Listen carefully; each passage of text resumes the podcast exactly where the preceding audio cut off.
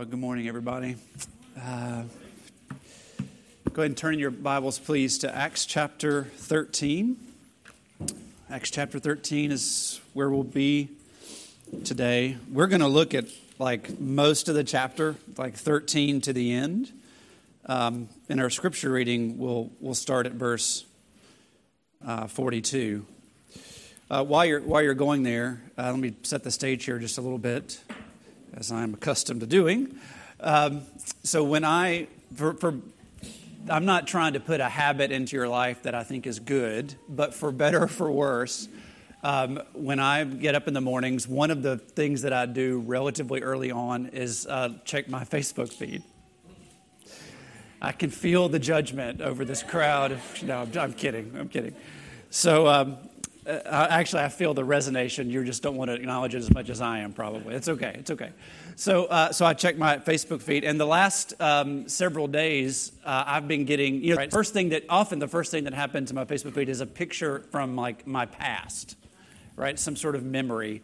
And uh, because eventually I got really good at only posting like happy things on Facebook, um, a lot of the things that I see in the memory of uh, in my first morning are like things that make me smile a little bit. So this, for whatever reason, the algorithm of my life has decided that. Um, that I need to see pictures of a trip that our family took this time, this week, three years ago. And it was honestly one of the most incredible trips of our life, um, all of us, our, all the, our six lives. Um, so through a variety of means, by you know saving overtime, working a couple of extra jobs, and whatever, we took three weeks off of uh, work, and uh, two in three weeks off of school, um, and we we cruised from Fort Lauderdale to Portugal to Belgium to to the Netherlands to Copenhagen, Denmark, and then spent a week in France, and which was the worst week ever. Don't ever go to Paris. And then we flew back um, to, to home. It was amazing. I'm just going to tell you, if you can ever make this happen, it was absolutely amazing for, for a whole host of reasons. But so now, every morning when I get up, I see a picture of where I was pre pandemic three years ago, you know, living like the king of the world, uh, you know, like I belonged in the movie Titanic before Titanic happened.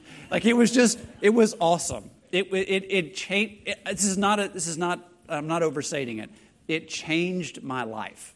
It, it changed my life. Which is normally the way we look at travel. We, we look at those kinds of experiences, those, those we have saved up, we are, we are packing the house down, like we are, we are going, we're going to go see the world. And we look at a trip like that, and our expectation is that a trip that goes to see multiple countries on the other side of the planet in middle class luxury is going to change my life, is going to change our lives. We're coming to a place in the book of Acts, in both our Sunday school lessons and in many Sundays over the next coming weeks, where Paul's missionary journeys begin. And if you're savvy enough to kind of pull open the map in the back of your Bible or something like that and want to kind of take a deeper dive, what you'll find is that Paul goes on multiple journeys all throughout uh, Europe, and he's even trying to get to, to Spain. But he's he's going all over the empire that he can that he can go to, and I'm sure I'm sure because I've read I'm sure that it changed Paul's life. But the change that that trip had on Paul's life pales into comparison that that trip had on the world the three journeys that you are going to read about over the next several weeks and months through the book of Acts, I'm sure they had an impact on Paul's life, but I'm more sure they had an impact on ours. That this, this was a trip that changed the world rather than a trip around the world that changed Paul. So if you look with me in your Bible at the early part of this journey for Paul, uh, Acts chapter 13, verse 42, if you'll stand with me, let's read together. Acts chapter 13, verses 42 and following. As they were leaving, the people urged them to speak about these matters the following Sabbath. After the synagogue had been dismissed, many of the Jews and devout converts to Judaism followed Paul and Barnabas, who were speaking with them and urging them to continue in the grace of God. Then, following the, Sabbath, uh, the following Sabbath, almost the whole town assembled to hear the word of the Lord. But when the Jews saw the crowds, they were filled with jealousy and began to contradict what Paul was saying, insulting him. Paul and Barnabas boldly replied, It was necessary that the word of God be spoken to you first. Since you rejected and judge yourselves unworthy of eternal life, we are turning to the Gentiles. For this is what the Lord has commanded us I have made you a light for the Gentiles, to bring salvation to the end of the earth. And when the Gentiles heard this, they rejoiced and honored the word of the Lord, and all who had been appointed to eternal life believed. The word of the Lord spread through the whole region, but the Jews incited the prominent God fearing women and the leading men of the city. They stirred up persecution against Paul and Barnabas and expelled them from their district. But Paul and Barnabas shook the dust off their feet against them and went to Iconium. And the disciples were filled with joy and the Holy Spirit. This is the word of the Lord. God, you, be, you may be seated. So I want to give you just a little bit of backstory um, behind this, this experience that Paul and Barnabas and others are having in Antioch. So if you look, look over in verse 14, I, I forgot to put my mark in. Look over at verse 14 you see where this journey is beginning for Paul. And, um, and you see that where Luke says in verse 14, they continued their journey from Perga and they reached Pisidian Antioch. So that's a really short note. It's a, it's a little bit terse. Um, and, and, if you're, and if you don't take the time, just do a little bit of geography, look on your map, you'll miss the fact that that's like a crushing journey. Um, that's 100 miles across the Taurus mountain range. It's a barren path that was often uh, flooded by swollen mountain streams. There are bandits everywhere. Uh, the Romans historically had difficulty controlling this area for, for crime. It's 3,600 feet up in elevation, is where Antioch is, um, for this, um, this Galatian colony city called Pisidian Antioch. Um, this, is a, this is a city with a long history. So the Seleucids, three, four hundred years prior to Paul being there, had conquered this land, and they shipped a whole bunch of Jewish people there to plant in this city. So that's why there's a heavy Jewish population there. So it was a really strategic place for Paul to be, but was also a very challenging place for him to get to. So he needed to get there as it was strategic, and if the gospel was going to spread from this Jewish congregation that he wanted to speak to, but it cost him something to get there. But they got there. And you'll see all throughout the book of Acts that from time to time, Paul's and Barnabas' custom was to go straight into the Jewish synagogue in the city there. And so that's what they do here in Pisidian Antioch. Now, the synagogue for the Jewish people was not just a house of worship. So I want you to compare this to your own life a little bit with regards to the local church. Maybe even if you grew up in church, maybe you had this experience. So I grew up in a really small town, rural Mississippi, 3,000 people. And once I got involved in the life of the church, I got involved in the life of the church, right? So even this really hit peak as a teenager. So on Wednesday, right after school, I was at the church. Um, on Sunday morning at nine o'clock, I was in Sunday school, then in church, then pot roast, and then 3:30 on Sunday afternoon, I was back for ensemble, and then choir, and then snack supper, and then training union or whatever we called it, Rodney, this morning at Sunday school, and then evening worship, and then snack Sunday night after church because acronyms are very important in Baptist life. And we just, you know, all the way through, like that was it. Every every week that was it. And Saturday, at least once a month, something going on in the church. It was the center of my particular social life. But even that did not compare to how centered the synagogue was every day for a Jew back in Paul's day. So this is the reason why Paul and Barnabas went right into the synagogue because it wasn't just a, wasn't just a house of worship. It was a house of worship, but it was the center of education. It was the center of justice. It was a social gathering place, and on and on and go. So if you were a Jew, you were there almost every single day. So if you were Paul and Barnabas, and you wanted to make contact with the Jewish community, and you wanted to share the good news of Jesus with the Jews because Jesus was a Jew, it was a very natural thing for you to do to go to the Jewish synagogue. So that's where Paul went to share the gospel with them. Now, as we're going to see through the text, the account reads in such a way that there was that, that it suggests almost that Paul had arranged to speak. Right? Look at verse 15. after the reading of the law and the prophets, the leaders of the synagogue sent word to them, Paul and Barnabas, saying, Brothers, if you have any word of encouragement for the people, now is the time uh, for you to speak.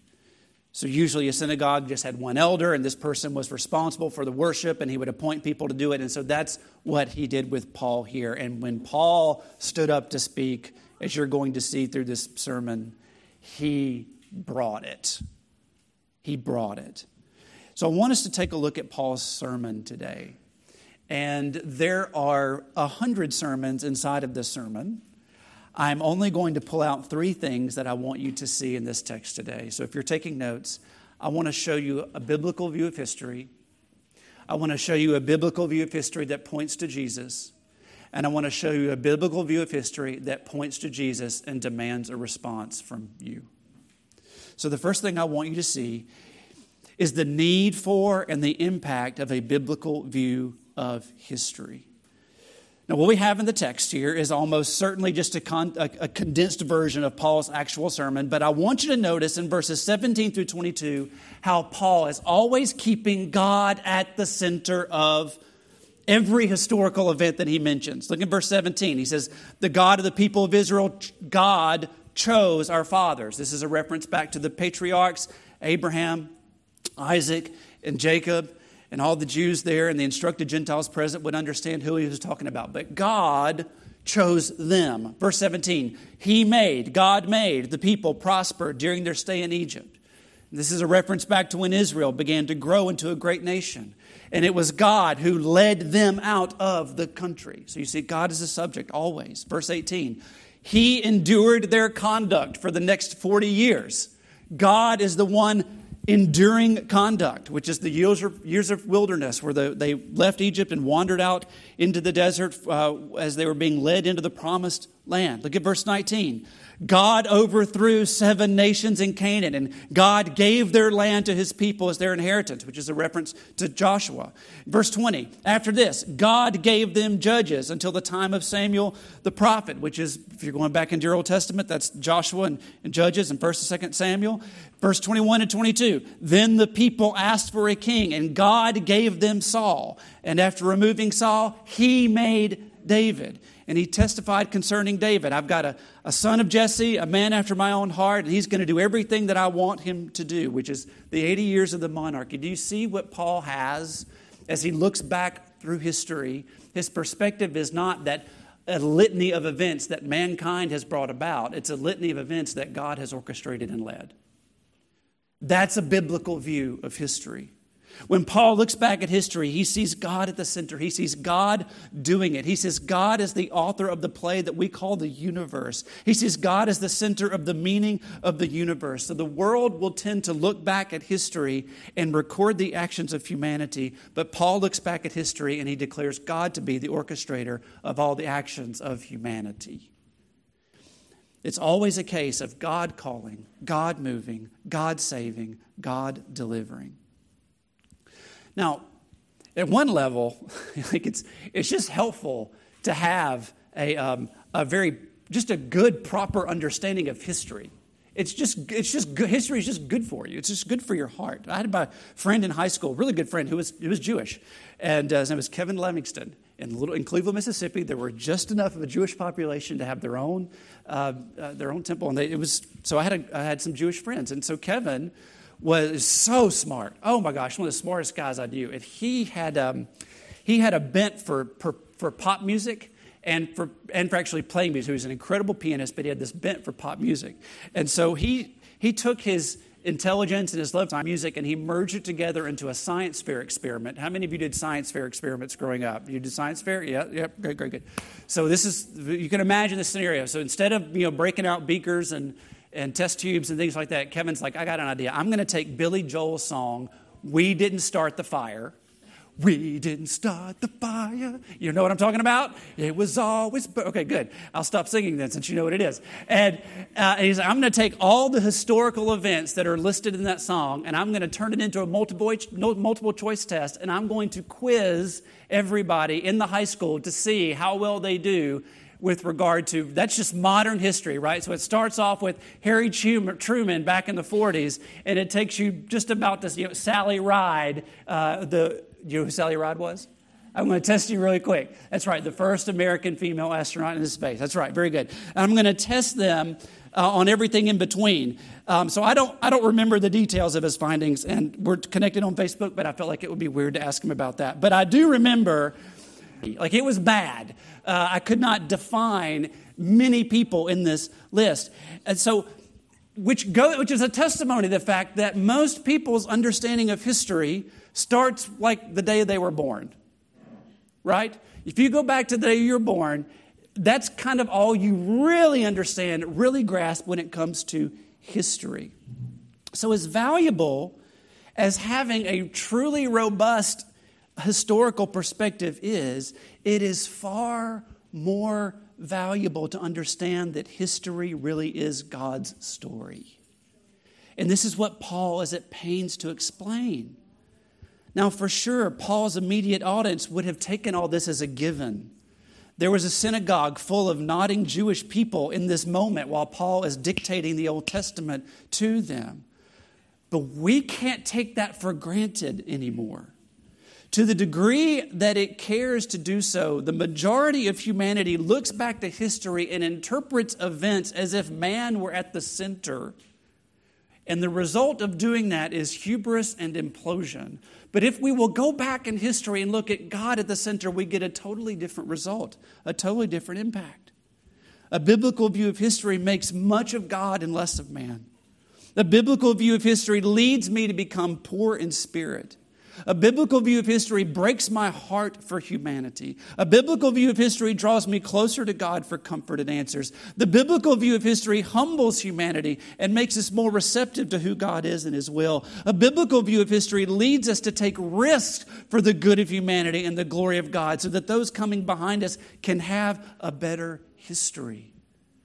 So, like Paul, we need to have a robust historical perspective, but one that keeps God at the center because history is truly His. Do you believe that? Do you believe that the events from creation coming to consummation are being orchestrated by a sovereign, loving, providential, holy God? And if you believe that, your worldview will be completely different than those who do not. And if you will have a biblical view of history, you will see that it finds its pinnacle in the person of Jesus. If you seek this, what you're going to find is that everything from creation to consummation is about Jesus. Look at what Paul does in the next section of his sermon. Look at verse 23. Paul says, From this man, that's David and David's descendants, he, as God has promised, God brought to Israel the Savior Jesus. Paul draws a straight line from Abraham to Jesus. A biblical view of history has Jesus at its center. And so that we don't miss it, Paul draws out the specifics in his sermon. Look at verse 24. He mentions the ministry of John the Baptist. Verses 27 and 28, he hits the crucifixion of Jesus. Verse 29, the death and burial of Jesus. Verses 30 through 31, the witnessed resurrection of Jesus. So it's not just that history is pointing to it, Paul is going to great lengths to make sure you and I understand that the life, death, and resurrection of Jesus is actual history. Now, this is huge. We, we, we, you might take this for granted, but it's, it's life altering. What this means is that Christianity isn't just a philosophy. It's not just an ethical code, even though it has those things. Christianity is a proclamation of facts that concern what God actually did in history. What that means is that Christianity isn't flexible.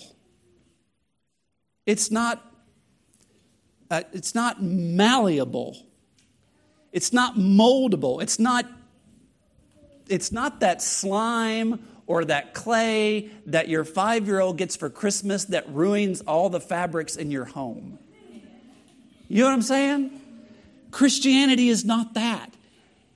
we try to, you can try to remake it into something, something that's more palatable, something that's more acceptable to the contemporary around, world around you, but it doesn't work. And the reason it doesn't work is because you can't change history that actually happened. So rather than trying to change them, we have to learn to conform our thinking and conduct these and, and conduct to these facts, these things that actually took place, and then not to proclaim them as a church, not, not to proclaim our own ideas, but to proclaim these facts. And, or doesn't have this view that, of, the, of the history of the world and who God is and what He's doing. It's totally life altering. Alistair Begg says, We find Christ in all of Scriptures. In the Old Testament, He is predicted. In the Gospels, He is revealed. In Acts, he is preached. In the epistles, he is explained. And in Revelation, he is expected. There's a biblical view of history, and all of it is pointing to Jesus, who actually lived, actually died, was actually resurrected, and the implications are actual and firm today. And that requires a response. If all that is true, then it requires a response from us, and it required a response from Paul's audience. Look at verse 38 and 39 of chapter 13. Look, what, look how Paul ends his sermon. He says, Therefore, let it be known to you, brothers and sisters, that through this man, forgiveness of sins is being proclaimed to you. In verse 39, everyone who believes is justified through him from everything that you could not be justified from through the law of Moses. And I'm realizing in my manuscript that I've just written down, say some things about forgiveness of sin and say some things about justification. So let me do that, okay? So I don't have, so here's, I want to take you back to our sermon several weeks ago from Hebrews chapter 10 where we talked about the goats. Remember the goats? If you were here, we talked about goats.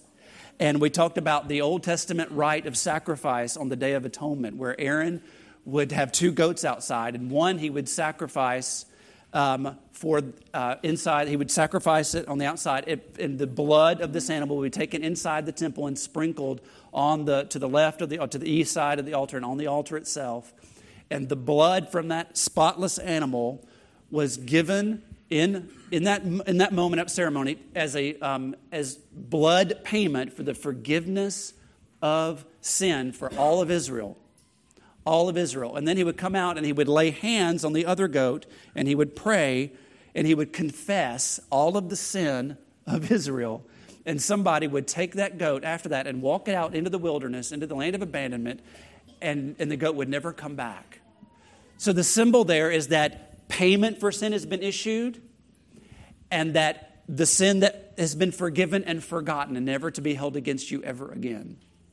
And all of it None of it, none of that was actually taking place. It was all a picture. It was, it was a foreshadowing of the death of Jesus, where payment for sin would actually be paid and forgiveness of sin would actually be given. Because who is it that can forgive sin? The offended party.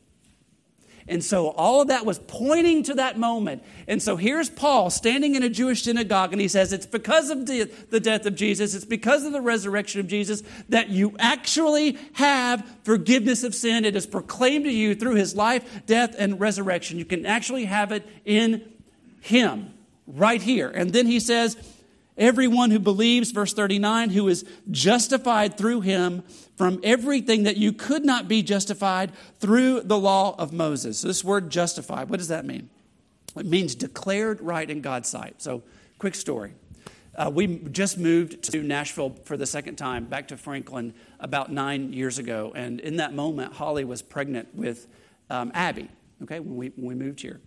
And um, we, we lived in uh, a neighborhood called Fieldstone Farms, and about two blocks from our house, walking, easy walk, was Hunters Bend is still there. It's still there. Hunters Bend Elementary School has not moved. It is still right there. So to get to our home, you would cut off a, a main four-lane highway, highway, and you would turn into a four-lane highway, uh, you know, road into the neighborhood, and the school is to your left, and then you turn right to our house. So we had just we just moved into this home, and uh, so our van and our car were still on Eastern time. It said 4:30 in Holly's van. and she turned onto the road to go by the school and then get into our, our neighborhood. And, and she's like, man, why are, the, why are the school lights flashing? Why are the school zone lights? It's 4.30. Why are the school zone? Why is that cop there? And, you know, and 25 miles an hour in a school zone is bad news. And so the cop followed Holly right into the neighborhood and pulled her over and gave her a ticket for speeding in a school zone. Okay? She's 4.30, you know, pregnant brain, all the things that come with that, like, whatever. So, so we're talking about it. It's like she's got a court date now. Like my my like holy wife has a court date before a judge, right? And she's gotten this ticket for going 25 and a 15. Her clock said 4:30. She's pregnant. We had the whole story so that she could go before the judge and justify herself before him. And I did not go to court because I was not going to court. I had to take care of, you know, I had other responsibilities as a man. But, um, you know, so Holly goes to court. And we did. We had the story like, uh, this, is, this is so forgivable. Like, this is not even funny, right? And do you remember what, what, he, what happened when you got there? This is the way you told me the story. So if I, this is wrong, if I mistell the story, Holly will correct me and all of us later, okay? She'll, she'll tell it, she'll make it straight. She's, she was not the first person in court. There were person after person after person after person. And in every person it was, uh, uh, Weston Wax, you are guilty of, you are ch- charged with this. How do you plead? There was no opportunity for any person to say, well, let me explain. Right? No one had the opportunity to justify himself or herself before the judge. Do you know what's incredible about the gospel? Is that the judge is the justifier the judge says, everything about your life is guilty. Everything about it. But I'm going to accept Jesus' perfection on your behalf and declare you not guilty. He justifies you before me. Woo! That's incredible. That's incredible. Unless you're a Jewish person who loves the law unless you're a Jewish person who loves the religious system. And they did. Boy, they did. Look at verse 46, verse 45. When the Jews saw the crowds flocking to the gospel instead of to the law, the Jews who were made to be a nation of light to all the nations saw all the nations gathering to the gospel instead of to the law, they were filled with jealousy and began to contradict what Paul was saying, and they insulted him because if you can't you know, win on the merits, you just attack the character of the person who's got the better merits. And so Paul and Barnabas boldly replied, It was necessary that the word of God be spoken to you first, but since you reject it, and judge yourselves unworthy of eternal life. We are turning to the Gentiles. In verse 48, when the Gentiles heard this, they rejoiced and they honored the word of the Lord. And all who had been appointed to eternal life believed. And the word of the Lord spread through the whole region. Because forgiveness of sin and being in a right state with God was a beautiful thing for a person a Gentile in this case, who understood that there's nothing they could do to actually make themselves right with God. You know, I think I looked at this whole chapter of Acts 13, and I think it serves as a microcosm of a life lived for the gospel. You know, most of us are not Paul or Barnabas, and I don't mean that we are not going to just that we will, and I don't mean that we will all give the rest of our lives to multiple missionary journeys. We talked about that in Sunday school this morning. That's, so I don't look at this chapter and say it's a microcosm of our lives for that reason. I say it because if we have a biblical view of history, if we have a biblical view of history and see Jesus at the center of it, and if we respond in agreement to it, then our lives very much will look like that of Paul or Barnabas or the other men on this journey. In that, number one, we will stake our lives on the gospel, it will consume every aspect of our life. It will inform and persuade every aspect. It will cost us something. There will be sacrifices made for it.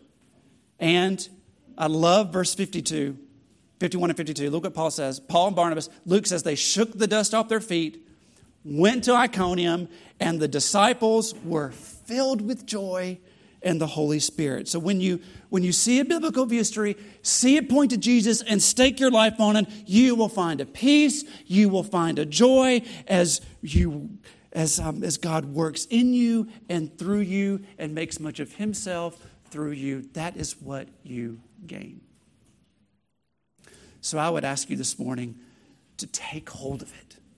Be like the Gentiles in this passage and hear the gospel and respond. See the biblical view of history and believe, trust in Jesus, and have your life look like the life of these men. You will stake your life on it. You will it will inform and persuade you. It will just absolutely infiltrate everything that you are and everything that you do on every day. It will cost you something, and you will gain everything.